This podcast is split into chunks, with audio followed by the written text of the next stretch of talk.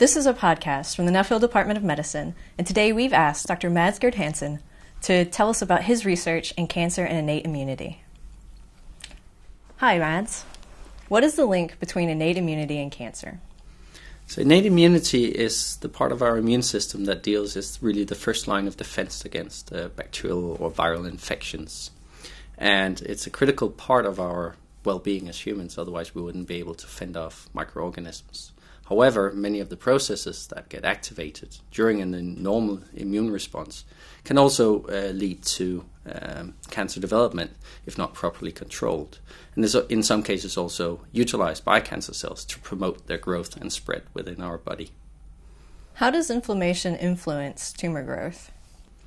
So, inflammation um, promotes tumor growth by, by generating a lot of uh, signaling uh, chemicals in our body um, which in normal instances is a response to a bacterial infection.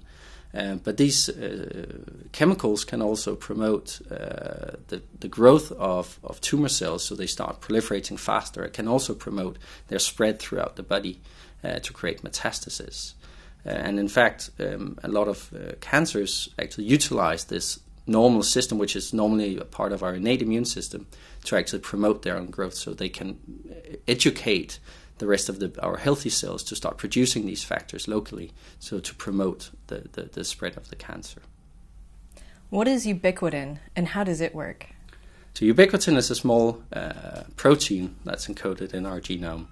And uh, it's a small protein that gets attached onto other proteins in our cells to uh, change their uh, function or where they are in the cell, or even the fate of these proteins and it regulates or controls many of the key processes in our cells, such as the cell's ability to divide, to repair its DNA, but also in the immune system, it's absolutely critical to, to mount a immune response and create inflammation.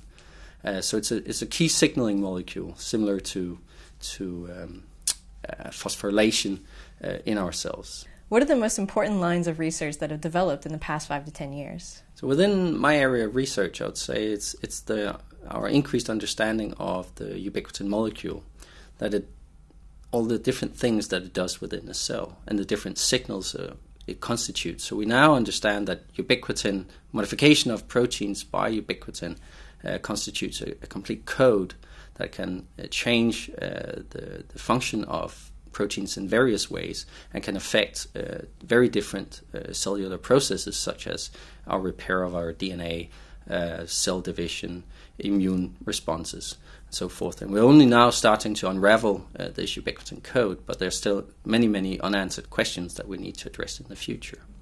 Then the second line of, of uh, research that has that is really interesting um, is our increased understanding of of the relationship between us as complex um, organisms and uh, bacteria and viruses and, and fungi uh, that we interact with all the time throughout our lifetime.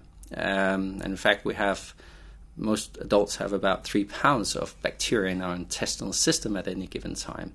And these are very beneficial and keep us healthy, but we also need to, to be able to, to deal with them and keep them at bay so we, they don't colonize our body. And this uh, very close relationship between our uh, microbial env- environment is really uh, an understanding when this breaks down this relationship, how this affects human health. It's a very uh, interesting line of research, I believe. So, why is your line of research important and why should we put money into it? My lab mostly focuses on, on very basic, the fundamental principles of how signaling in the immune system works. But because we know that the defects in this system uh, can lead to very serious human diseases, both um, immune related diseases but also malignant disease, uh, cancer.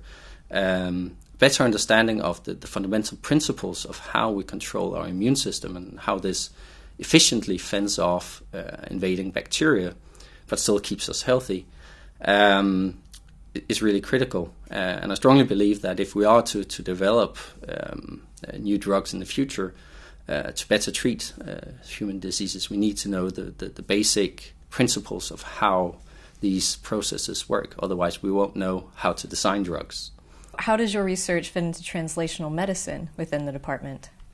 So, in addition to our kind of basic line of research, we also collaborate with clinicians at hospitals. Um, Uh, an example is, is, is, our recent work together with clinicians in, in Freiburg in Germany uh, that have primary care for, for patients that, that, that have an inherited immune deficiency, um, where we have then been able to bring together uh, their genetic information about the mutations and actually understand how this affects the proteins that they're working with and how this then in this case uh, affects uh, a certain part of the immune system so we can actually now start linking a uh, inherited immune deficiency or, or immune defect uh, that affects these individuals into a, a very um, um, clear biological problem that they have in their cells in the immune system so where we really utilize our kind of very detailed molecular understanding of, of bi- cell biology, we can link that into to the clinics.